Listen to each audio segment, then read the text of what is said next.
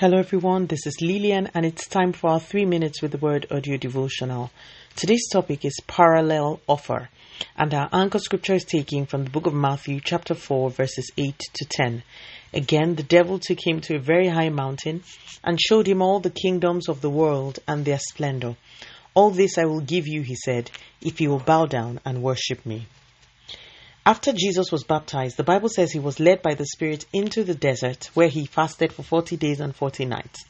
After his fasting, the Bible records that Satan came to him to tempt him. In our anchor scripture, for the third time, Satan tempted Jesus, asking him to bow down and worship in exchange for the kingdoms of the world and their splendor. As I reread this scripture a few days ago, it struck me again that Satan was offering Jesus something similar to what God had promised him. If you read Revelation eleven fifteen, you will see that part of what will happen in the days to come is that the kingdoms of this world will become the kingdoms of our Lord and his Christ.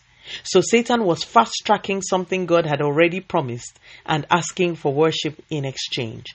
Satan was telling Jesus, take an alternative route, my own route, and get to the same destination faster.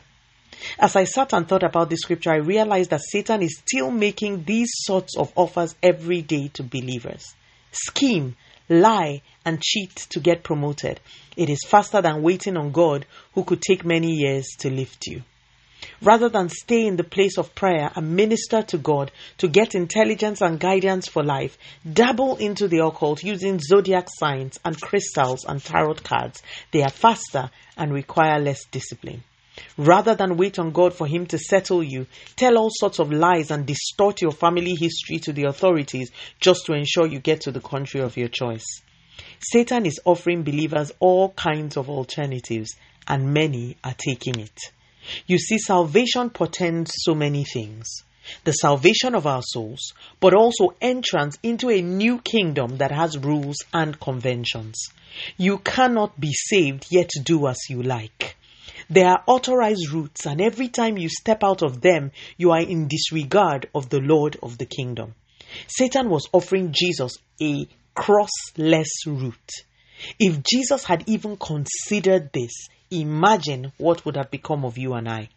There is a consequence that will usually have transgenerational implications when we allow Satan lure us into a parallel route. There's a scripture I love so much in the Bible, Exodus thirteen seventeen. It says of the children of Israel that God led them through a longer route after they left Egypt because he knew that in the shorter route they would encounter war that they were not prepared for. Oftentimes, God's route may seem slower, but inherent in that seeming delay is a complete package, not just for your eventual arrival, but your preparation for where you are going.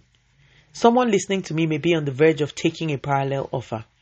Take this as God's bailout offer of mercy. Don't. Stick with the route God has planned and trust him through it. Let us pray.